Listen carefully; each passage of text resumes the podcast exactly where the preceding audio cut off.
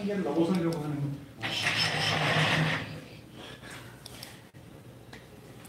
네. 화면을 띄워보겠습니다. 아직 화면이 뜨지 않았습니다.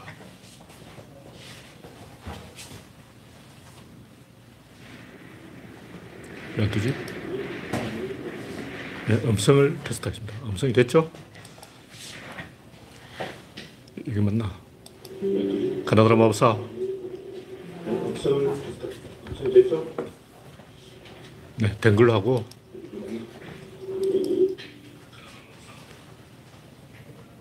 채팅창이 아 그레이스 박님이 일빠를 끊어줬습니다. 이제 구독자는 3,040명입니다. 현재 한 명, 아홉 명이 시청 중입니다. 여러분의 구독, 알림, 좋아요는 큰 힘이 됩니다. 화면에 이상이 있으면 말씀해 주시기 바랍니다. 박신타마니님, GJD님, 스티브오님, 영원중님, 이재경님, 우선님, 반갑습니다.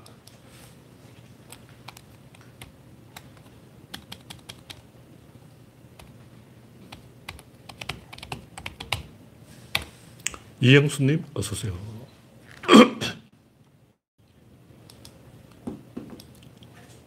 네, 현재 19명이 시청 중입니다. 내맘님, 반갑습니다.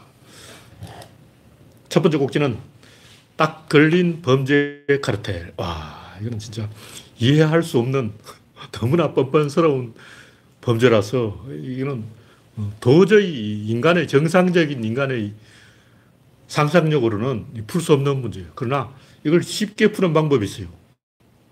범인이 사이코패스다. 그러면 이건 다 이해가 돼요. 납득이 돼요. 원래 사이코패스들은 이런 짓을 잘해요. 그러니까 사이코패스지. 그러니까 교통령이 돼가지고 멀쩡한 고속도로를 틀어버리고 그것도 전혀 그 가치가 없는 곳에 그 양평에 가보신 분은 알겠지만 6번 국도가 주말에 엄청 막혀요. 사람들이 미어 터지는데 근데 양평부터 안 막혀. 양평까지 막힙니다. 두물머리 구간이 제일 막혀요. 양평부터는 더 이상은 안 막힌다는 거죠. 근데 문제가 뭐냐면 양평읍 사람들이 그 강상면인가? 그쪽으로 갈 수가 없어요. 왜냐하면 그 다리가 두 개 있는데 다리 단차선이야. 그리고 도로가 차선이 한 개밖에 없어요. 왕복 2차선인데 추월이 불가능해. 그 앞에 경운기가 지나가면 어떻게 되냐. 뒤에 따라가야 되는 거예요. 자전거 지나가도 뒤에 따라가야 되고, 앞에 오토바이가 지나가도 뒤에 따라가야 되고. 그러니까 양평읍 사람들이 그 강을 건너서 강 남쪽으로, 강북에서 강, 강동에서 강 서쪽으로 오는 것 자체가 불가능해요. 꼭 가려고 하면 고속도로 타야 돼. 근데 그 고속도로 종점에 최은순 땅이 딱 있는 거예요. 와, 최은순은 그 선견지명이 있는 사람이야. 왜냐면 그 이번에 신규로 건설 안 해도 이미 거기에 IC가 있어요. 그게 또 연결해서 더 IC의 가치를 더 높이겠다는 거예요. 와, 이거는 이미 그 IC로부터 엄청난 지가 상승 혜택을 받고 있는데 그 정도로 성이 안 찬다는 거죠. 와. 그래서 그 최은순이 기대한 대로 그 양평으로 고속도로를 연결해버리면 6번 국도 막히는 거는 전혀 해소가 안 되고 양평읍 사람들이 못 가요. 그 고속도로 탈 수가 없다고. 갈래 삥 둘러 가야 되는데, 어, 그렇게 삥 둘러 가는 분이 차라리 그냥 가지. 막히더라도 그냥 가는 게 낫지. 삥 둘러 가는데 30분 걸릴 건데, 어, 새로 고속도로를 만든다고 해봤자, 그 강상면 사람만 이용하게 돼 있어요. 그 외에 다른 지역은 이용을 안 하게 돼 있어요. 그러니까 내가 세어보니까 그 혜택 보는 사람이 한 500명. 500명을 위해서 고속도로를 틀어버리겠다는 거야. 환장하는 거예요.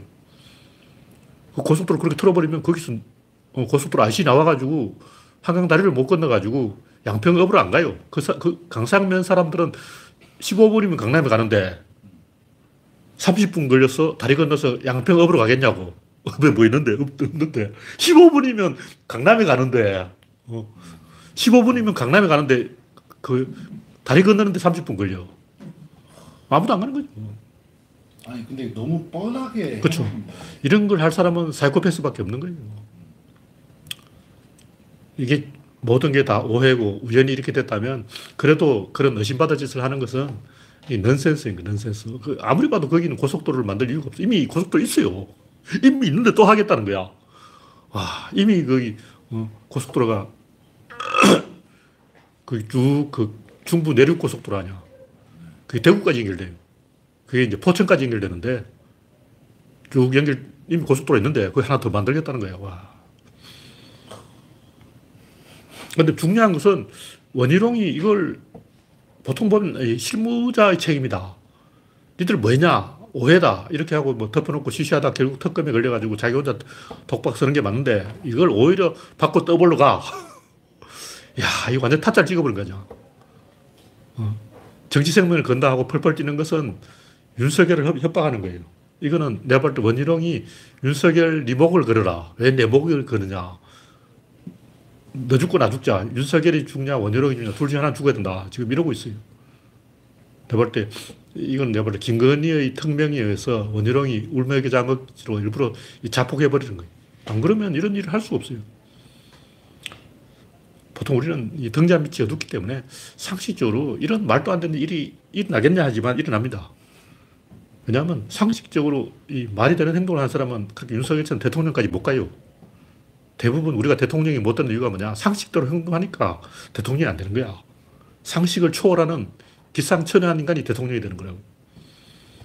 와, 얘는 진짜 감동의 도가니야. 우리 사이코패스 업계에서도 알아주는 사이코패스야. 특히 부동산 업계에 종사하는 사람들은 이거 보고 막 오르가즘을 느끼. 다른 사람들은 이 고속도로 뭐 각도 10cm 가지고 맨날 민원 넣고 관청에 가가지고 막 매달리고 업소하고 온 어, 부처마다 다 찾아다니는데 이거는 막 김건희는 가만히 앉아 전화 한 통으로 다 해결해버려. 와. 오르가즘을 느끼만 하는 거죠. 너희들은 백날 해도 못하지. 나 이거 할 수 있어. 감동의 동안, 동안이. 네. 내맘님, 올리원님, 소장군님, 최정수님, 김미웅님, 반갑습니다.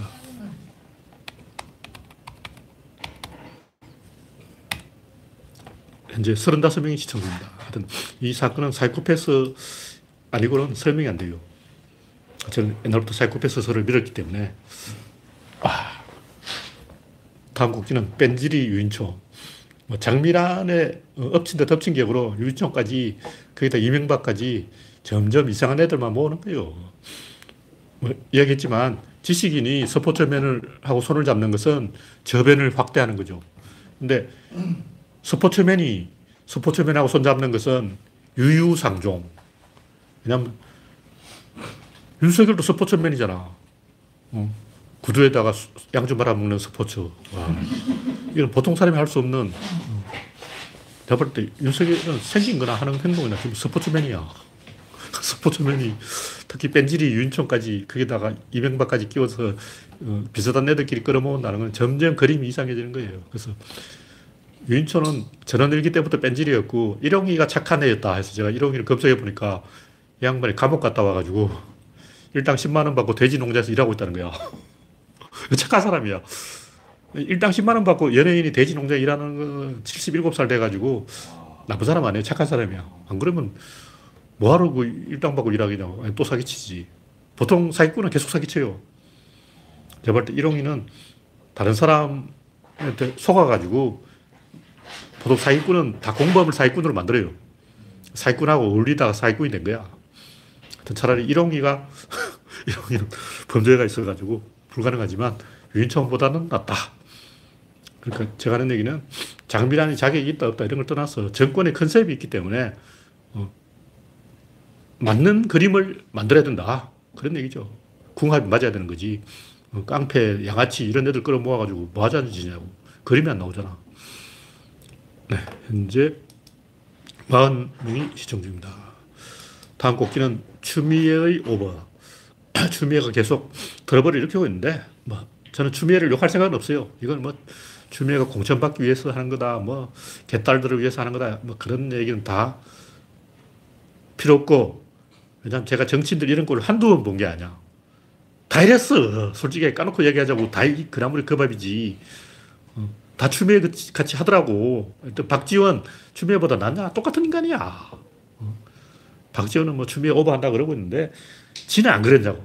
지도 깐죽, 깐죽, 깐죽, 깐죽. 마이크만 주면 열 마디, 스무 마디 할 사람이야. 말할 찬스만 있으면 미친 듯이 개소를 하는 사람이야.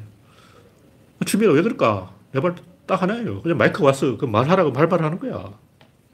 특별히 의도가 있는 게 아니고, 뭐 공천 받으려고 그러는 게 아니고, 총선 출마를 때문에 그런 게 아니고, 추미애라면 충분히 그럴 수 있다고 봐요. 원래 그런 사람이야. 그럼 추미애가 폭로하기 이게 다 문재인 때문이다 뭐 그런데 제가 봤을 때 이게 추미애 때문이에요. 추미애 자기 아들 문제도 있고 그 당시에 윤석열을 제압을 못했어요. 장관이라면 자기 밑에 있는 어, 검찰총장을 제압을 해야 되는데 제압하라고 그 임명했는데 제압을 못한 거 아니야. 그, 그 당시 조중동이 추미애 대 윤석열 이런 대결 구도를 만들어서 프레임을 짜가지고 융단 폭격을 하니까 추미애가 얻어맞았어요. 주 터지는 모습을 계속 보여주니까 문재인 대통령이 자른 거야. 내가 볼때 내가 문재인이라도 자를 수밖에 없어. 그럼 추미애 입장에서는 윤석열 자르면 되잖아. 그 말은 김정삼도 김대중 못 잘랐어요. 그때 김태정을 시켜가지고 김대중 제 잘라! 못 자른 거예요. 그리고 후단협도 노무현을 못 죽였어.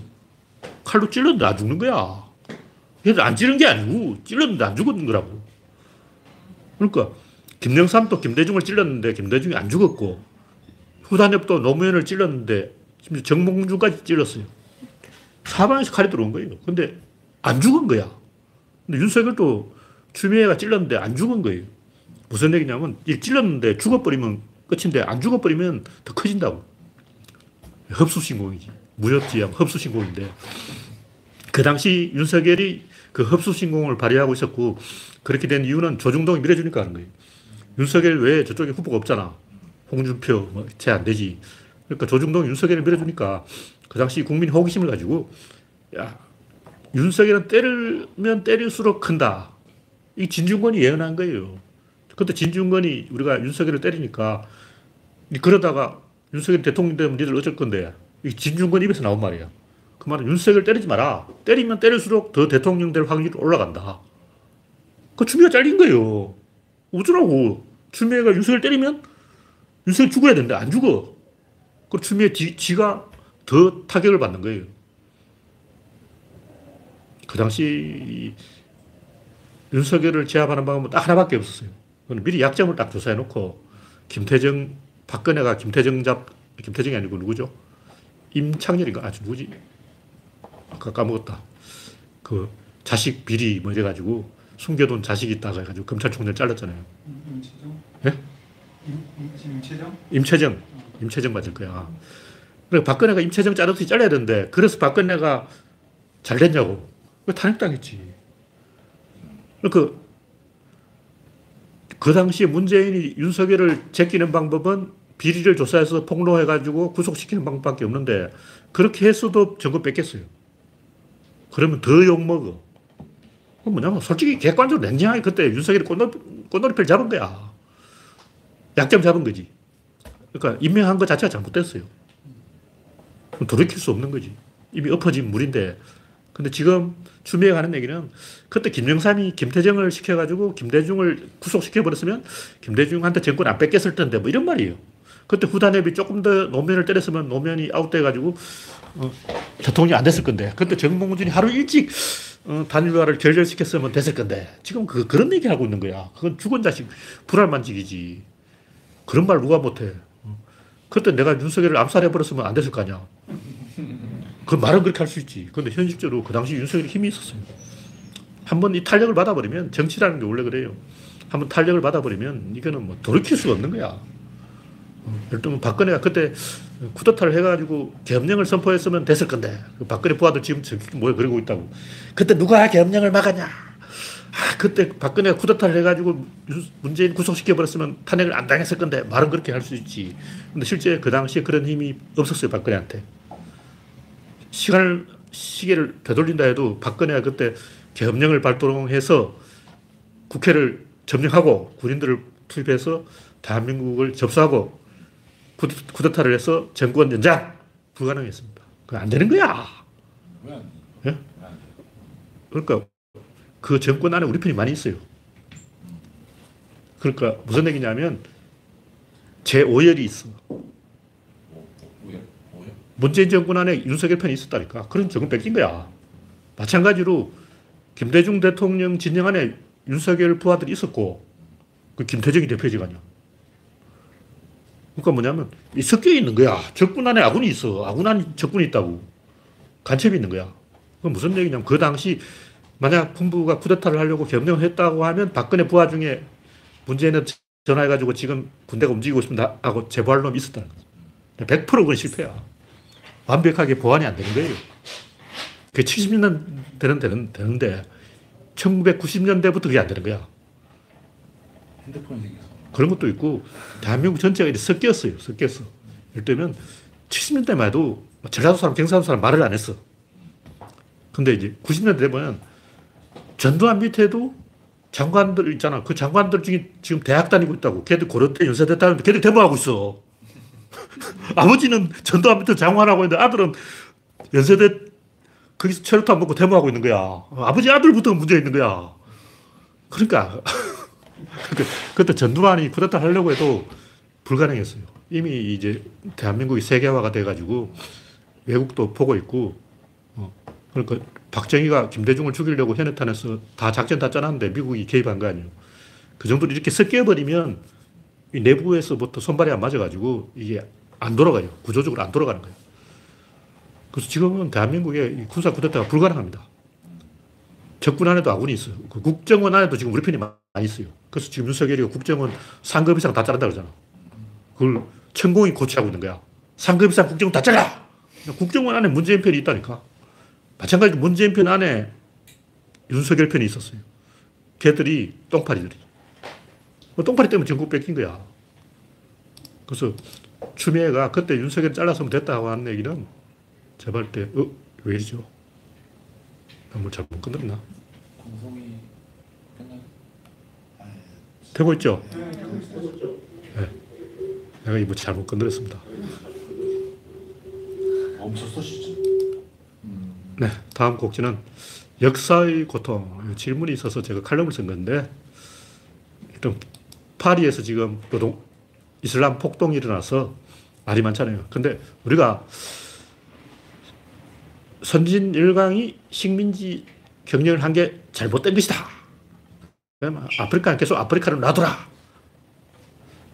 부족민들이 그냥 아직도 창 들고 막 사자 쫓아다니고 그 하게 놔둬야 된다. 혹은 차라리 식민지를 시켜버리는 게 낫다. 이게 어느 쪽이 옳으냐. 이거 옳고 그러면 문제가 아니에요. 옳고 그러면 문제가 아니고 선진국이 식민지를 안 만들면 사설 식민지가 생겨요. 그 벨기에 같은 게 대부분 어떤 부자가 오렌지 공화국하고 짐바브웨 이런 데 보면 어떤 개인이 자기 개인적으로 병사를 모집해가지고 아프리카를 정복해버려요. 다시 말해서 국가가 식민지를 하는 게 아니고 프리고진 같은 놈이 용병 데리고 지 혼자 식민지를 만들어버려요. 어떤 개인이 아프리카를 다 정복해 버린다고. 그러니까 서구 열강이 우리 아프리카를 손대지 말자! 그러면 이제 윤석열 같은 놈이 야 전화해가지고 야 아프리카에 띠란 놈들 있다 뭐해라 해가지고 저 북한 이런 데 가서 용병 모집해가지고 아프리카 쳐들어가서 개인적으로 실제로 그런 일이 일어났어요. 그게 오렌지 공화국이고 벨기에 왕이 제일 못된 짓을 많이 했어요. 군대도 없어. 벨기에가 무슨 힘이 있냐고. 근데 콩고를 다 먹어버렸잖아. 그러니까 완전히 개판인 거예요. 무슨 냐면 그 당시에 선진국이 자체 통제가 안 되는 상황이었어요. 그래서 문명의 수준 자체가 낮다고. 문명의 수준이 낮은데 그게 도덕적으로 옳다 그러다 이거는 의미가 없는 거예요. 허무한 거야. 징기스칸한테 너 그렇게 사람 죽이는 게 옳은 일이냐 하면 징기스칸이 그걸 못 알아먹는다고. 왜냐면 징기스칸은 양치기인데 양치기 하다가 사람 치기로 바꿔버린 거예요. 양을 치다가 사람 치는 게 더 이기네. 사람을 치자 이래 버린 거지. 그한테 말의 야만이나 어, 그 어, 미개하게 말이야. 어. 변화 키우고 곡식 농사를 지어야지 뭘 그 사람을 죽이고 있냐. 그 징기스칸 이해 못 해요. 말로 설득한다고 되는 게 아니야. 어린애 손에 총을 쥐어준 거지. 그럼 게임 끝이야. 그래서 이건 옳다 그러다 이게 아니고 인간의 원죄예요, 원죄. 기독교의 말하면 이게 원죄인 거예요. 굴레라는 거지. 근데 결국 미국은 사죄 이런 거 잘 안 해요.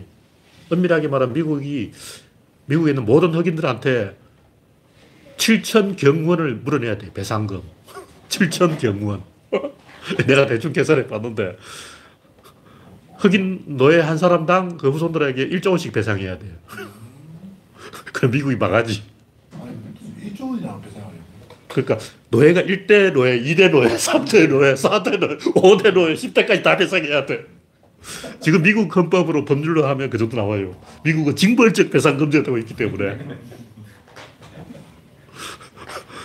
하여튼 따지면 그렇다고. 근데 미국은 절대 그 배상할 인간이 아니고, 왜냐면 미국은 아직 생산력이 있어. 근데 유럽은 생산력이 없기 때문에 도덕적 우위라도 해야 된다고. 힘이 있으면 작당인데 유럽이 그렇게 힘이 없어요.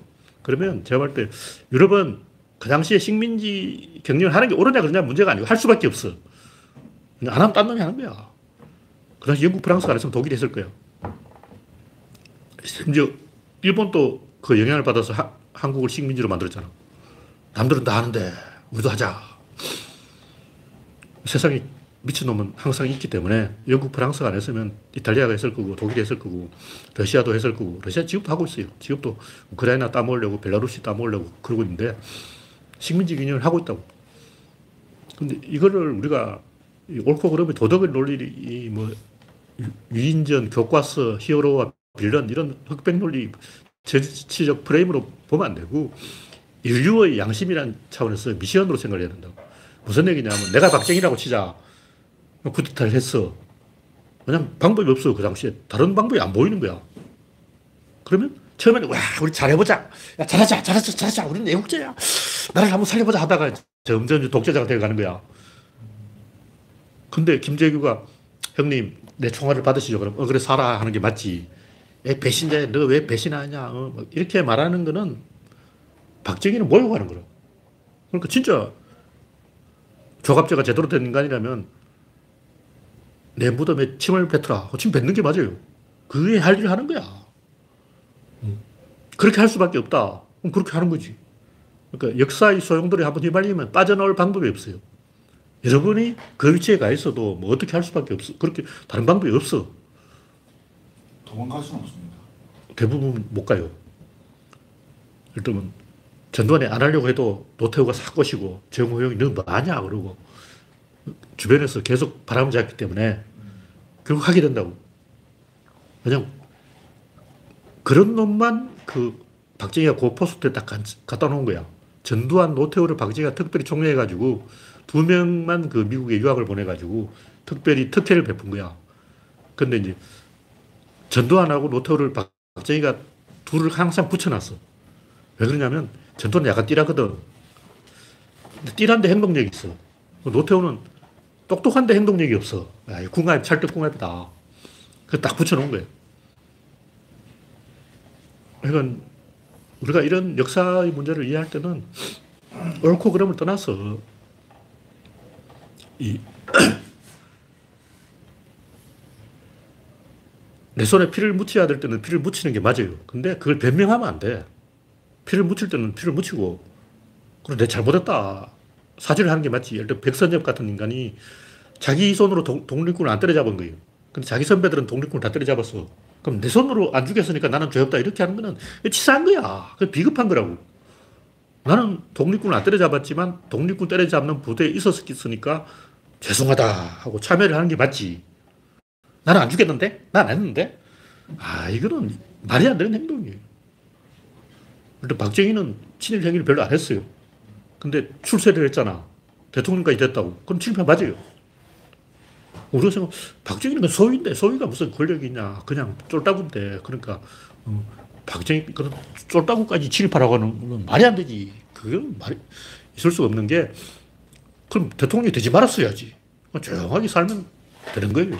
근데 대통령까지 갔다면 대표성이 생기고 대표성이 생기면 그 책임을 져야 돼. 그 유럽도 마찬가지. 유럽도 인류 문명의 대표자가 되어 있는 거예요.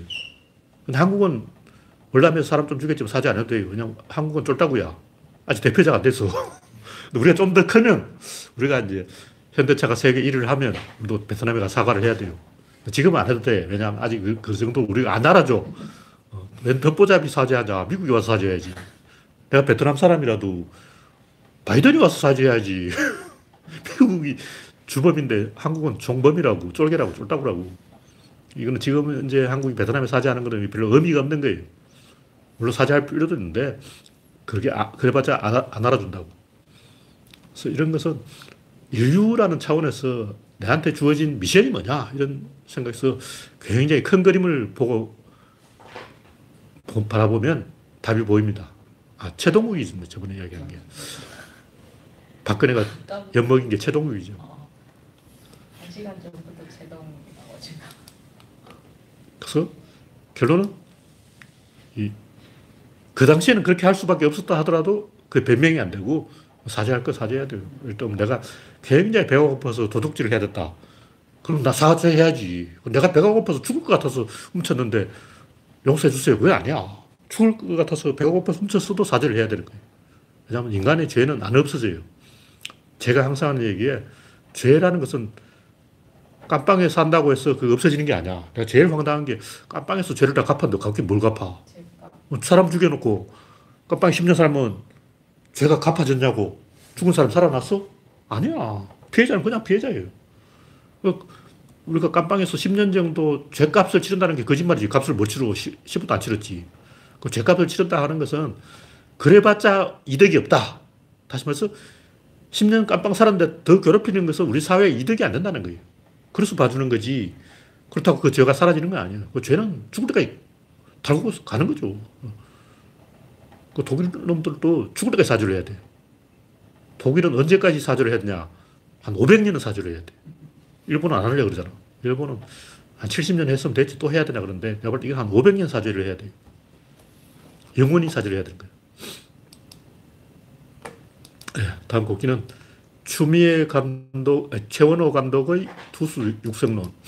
양반이 하나 감독인데 오늘은 질 것 같아요. 아까 문동주가 어, 4이닝 던지고 불어났는데 못 이길지 모르겠지만 이 양반이 투수에 대해 좀 아는 사람이야.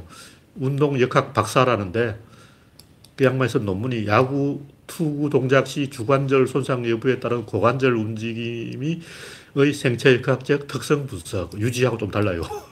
유지는 제목을 이상하게 썼는데, 이건 좀 제, 제대로 맞춤법에 맞는, 어, 한글 문장이 되는 제목이야. 근데 내가 이 얘기를 왜 하냐면, 김성근처럼 카리스마 가지고 사이비 교주짓 하는 거하고 뭔가 좀 아는 사람은 딱 봐도 다르잖아. 이건 내가 봤을 때 논문 제목만 봐도 알겠구만. 하여튼 이 양반이 하는 얘기는 변화구를 던지면 공꽉 쥐어야 된다는 거예요. 공꽉 쥐는. 그 맞는 얘기지. 공을 꽉 쥐어야 변화구가 들어가지. 손에 악력을 키워야 돼요. 오성환 보면 알잖아. 손가락 힘이 존나 세야 돼요. 그래서 제가 그 오따니한테 타자를 해라. 그런 이유가 오성환은 뺐다고 굵어. 근데 오따니는 근육이 유연해요. 그래서 백, 오, 오따니가 투수로 대성하려면 손 힘을 더 키워야 되는데 어, 손님을, 손아귀 이걸 훈련을 계속하면 이게 타격에 도움이 되냐고. 그래서 타격에 전념하는 게 낫지 않을까. 신체 구조를 보면 약간 보이는 게 있어요. 100% 맞는 건 아닌데.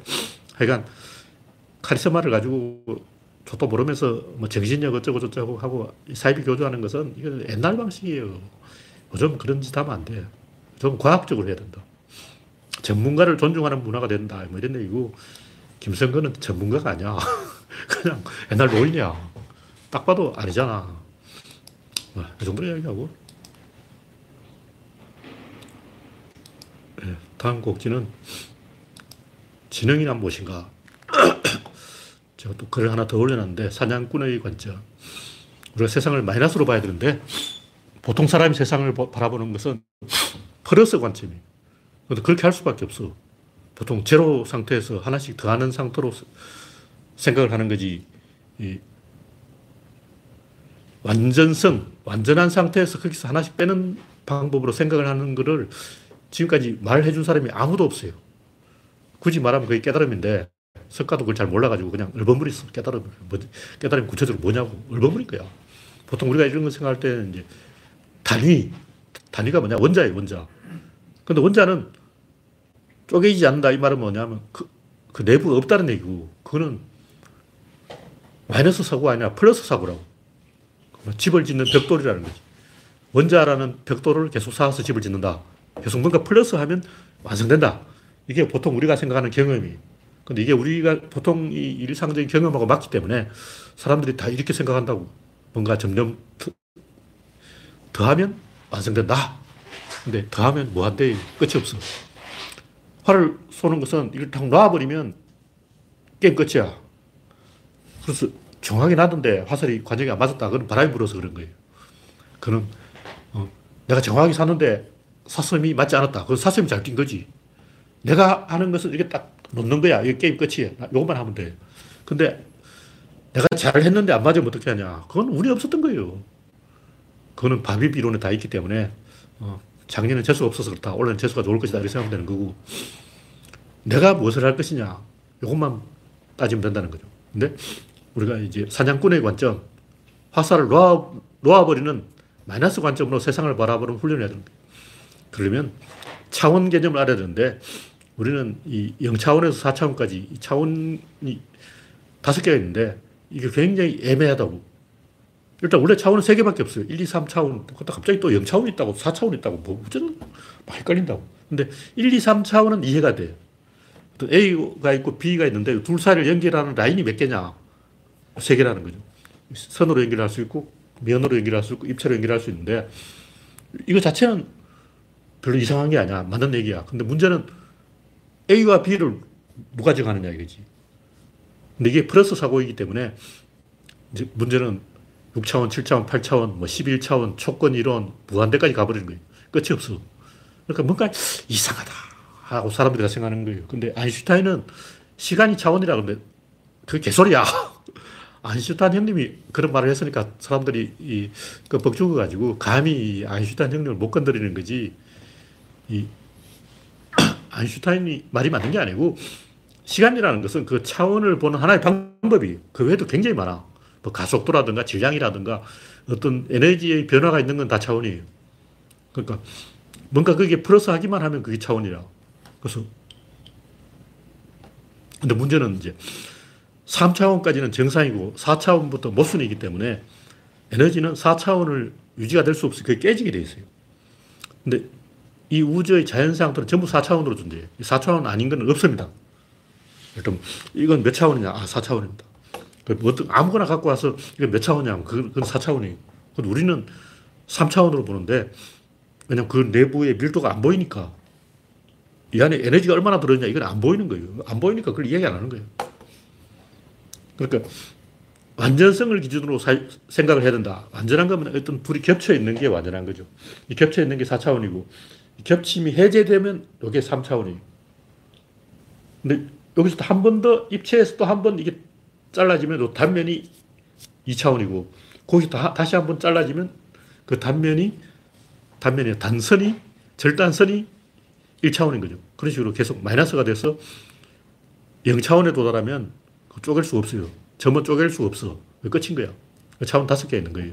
근데 여기서 우리는 자연 상태가 어떨 것, 어떤 것인가 그걸 4차원이라고 생각해야 된다. 보통 우리는 그걸 3차원이라고 생각하는데 이러면 어떤 문제가 있냐면 시동이 걸린 자동차와 시동이 안 걸린 자동차 그 차이를 분간을 할 수가 없어요. 그러면 살아있는 깨구리가 죽은 깨구리 달리고 있는 사람과 그냥 서 있는 사람 이런 그 에너지가 걸려 있는 것을 판단 자체가 불가능하기 때문에 4차원을 중심으로 사, 생각을 한다. 그 4차원이 뭐냐? 총이라면 총알이 들어있는 게 4차원이고 총알이 안 들어있으면 그건 3차원이에요. 활은 화살을 잡아 당긴 상태. 이렇게 탄력성이 걸려있는 상태. 서퍼링은 서퍼링을 눌린 상태. 고무줄은 고무줄을 잡아 당긴 상태. 공기는 기압이 걸려있는 상태. 물은 수압이 걸려있는 상태. 압력이 걸려있는 상태. 근데 우리가 가만히 생각하면 전부 4차원이에요. 우리 주변에 3차원 없어. 이런 물체라고 해도 이 물체 우리 눈에 보이지 않지만 압력이 다 걸려있고 이 안에 전자기력, 양력, 강력 다 있어요. 중력 다 있다고. 그냥 물체가 있어도 사실은 그 안에 압력이 걸려 있는 거예요. 왜냐하면 그 압력이 없으면 다 흩어져 버려요. 사라져 버린다고. 그래서 이 우주 안에 존재하는 어떤 자연 상태에서는 전부 3, 4차원으로 존재한다. 그것이 완전한 것이고 그것이 자연의 본래의 모습이다. 거기에 대한 감각을 가져야 되고 이 세상의 모든 변화는 4, 3, 2, 1, 0으로 차원이 내려와서 0에서 게임 아웃 끝나는 것이다. 그것이 변화다. 그런 관점을 얻어야 됩니다. 그렇게 하면 세상이 잘 보여요. 그래서 우리가 4차원적 사고를 해야 된다고. 일단 물이 있다. 물 플러스 그릇이 있는 거예요. 페트병이 담겨 있거나 물이 있다면 분명히 거기 그릇이 있어. 그냥 강물도 그 강 자체가 그릇이죠. 바닷물도 바다 자체가 그릇이야. 모든 물은 그릇에 담겨 있는 거예요. 공중에 떠 있는 수증기는 그것도 그릇이 있어요. 그 공기가 그릇이야. 그러니까 물만 그런 게 아니고, 이, 어떤 커플이 있다면 그 둘 사이에 사랑이 있고, 어떤 동료가 있다면 그 사이에 의리가 있고, 집단이 있다면 그 사이에는 권력이 있고, 돈이 있다면 그 사이에는 이윤이 있는 거예요. 우리가 생각하면 그냥 돈은 돈이지 그런데 그냥 돈이 아니고 이윤이 있는 돈이라고. 그 뭐냐 돈을 그냥 금고에 넣어놓고 있으면 손해를 봐요. 분명히 물가가 올라가서 무조건 손해를 보게 돼 있어. 그렇게 안 하면 사람들이 돈을 모으지를 않아요. 다 흩어버린다고. 우리가 생각하면 돈은 그냥 돈이잖아. 아니에요. 돈은 모여있는 게 돈이에요. 모여있지 않은 돈은 돈이 아니야. 그리고 돈은 모이는 성질이 있어요. 만약 반대로 돈이 모이는 성질이 없다면 돈이 다 흩어져 가지고 돈 구실을 못 하기 때문에 왜 이 빈익빈 부익부하냐. 그 돈 자체의 성질이라고. 돈은 원래 모이는 거야. 모인 사람은 부자고. 그러니까 돈이 빈익빈 부익부가 없으면 이 세상이 안 돌아가요. 근데 그게 너무 심해지니까 그걸 조절해야 되는 거죠. 근데 만약 진짜로 빈익빈 부익부가 없다면 화폐가 필요 없어. 공산국가는 엄밀하게 말하면 화폐 필요 없어요. 북한의 그돈 그거 다 휴지야. 북한 돈 없어도 살아. 우리가 생각하는 그 돈이 아니라는 거죠. 그렇죠. 그럼 북한은 화폐가 그 화폐 기능 거의 못 해요. 그래서 북한에서 화폐 기능을 하려면 달러를 가져야 돼. 그래서 북한 사람 다 달러가 많이 있어. 집에 달러가 잔뜩 있어. 남한 사람은 더 많아. 북한에 가본 사람이 그러더라고. 어린애가 100달러짜리 가지고 물건 사러 온 거야. 평양에 있으니까. 그러니까 북한에 은근히 달러를 많이 갖고 있어요. 왜냐면 북한 화폐는 화폐가 아니기 때문에. 그러니까 돈은 모여야 돈이지 흩어져 있으면 돈이 아니기 때문에 모이는 성질이 있는 거예요. 그래서 우리가 이 주변을 싹 봐도 물고기는 떡밥에 모여 있고 뭐 뭐든지 다 어떤 모여 있고 그것을 모아주는 결속력이 있어요. 그것이 없는 존재는 우주 안에 없어. 그것을 무조건 있다. 또 저기 뭐 사람이 있다가 저 뭐 있구나. 저 뭔가 있어. 분명히 뭔가 있어요. 좀그 미녀가 있어가지고 막 남자들이 모여 있다거나 일단 저 모임이 좀 잘 되고 있다. 아, 뭐가 있구나. 아, 저 여왕벌이 있어. 틀림없어. 구조로처럼 모임이 망했다 하면 아, 저 없구나. 뭔가 없어. 뭔가 있어야 될 게 없는 거야. 그런 거죠. 그래서 항상 뭔가가 있습니다. 뭔가 있다는 사고방식을 가져야 된다. 그것이 이 활용점정이 되고 유종의 미를 거두고 이 세상을 돌아가게 하는 어떤 엑기스고 그래서 우리가 세상을 바라볼 때 항상 저게 뭔가 있어. 뭔가 핵심, 알맹이. 최은순이 대통령, 윤석열이 대통령이 된 것은 뭔가 있다. 똥파리가 있다. 어, 뭐, 사이코패스다. 뭐 하여튼 뭐 우리가 모르는 뭔가 있다고 생각하는 게 정상입니다. 그래서 뭔가 잘 이해가 안 되고 잘 안 풀리면, 아, 저기에 뭔가가 있다. 뭐 등잔 밑이 어둡다. 우리가 보이지 않는, 우리 눈에 보이지 않는 뭔가 방해자가 있다. 그것이 있다고 생각하면 굉장히 문제가 잘 풀려요. 일단 뭐 세월호 음모론이라든가 천안함, 뭐 무슨 사, 한강 어대성 사건, 또 어떤 청주인가 거기서 장애인이 실종된 사건 이런 사건에 대해서 제가 전부 아, 이건 등잔 빛이 어두운 사건이다. 뭔가 우리 눈에 싹 이렇게 감춰진 뭔가 있다 찍었는데 다 맞았다고. 그 청주에 장애인이 사, 사라진 사건은 그건 굉장히 이상한 사건이에요. 왜냐하면 장애인은 어디 안 가. 거기 있다고. 약수터에 오라 그랬거든. 장애인이 약수터로 갔을 거 아니야. 약수터에 있는 거야. 왜 없어? 그래서 나도 그 사건 도대체 이해가 안 된다고 생각했거든. 나중에 알고 보니까 그 뒤에 완전히 숲이 우거져 있었어요. 그래서 못 찾은 거예요. 그러면 장애인이 약수터로 오라 그래. 약수터로 갔어. 지나가 버린 거지. 약수터를 통과. 그러니까 어, 약수터 어딘지 잘 모르니까 그 지나가 버린 거야. 근데 그 어딘가에 있는 거예요. 바로 그 자리에 있어. 근데 보통 우리는 뭐 어디 납치됐다, 유괴됐다, 어디 가출했다. 자꾸 밖으로 나간다고 생각이. 어, 어떤 업무가 있다, 친구가 죽였다, 뭐 이런 소설을 쓰는 거지. 근데 자꾸 요 안을 안 보려고 바깥을 보려고 한다. 그 안에 무언가가 있는 거예요.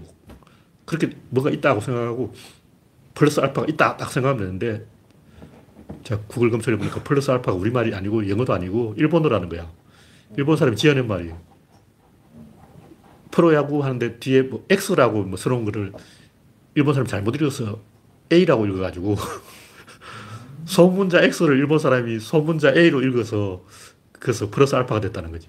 그래서 제가 플러스 알파라는 말을 안 쓰고 지금 플러스 요소라는 말을 쓰고. 하여튼 보이지 않지만 반드시 뭔가가 있습니다. 그만 하면 됩니다. 네, 오늘 이야기는 여기서 마치겠습니다.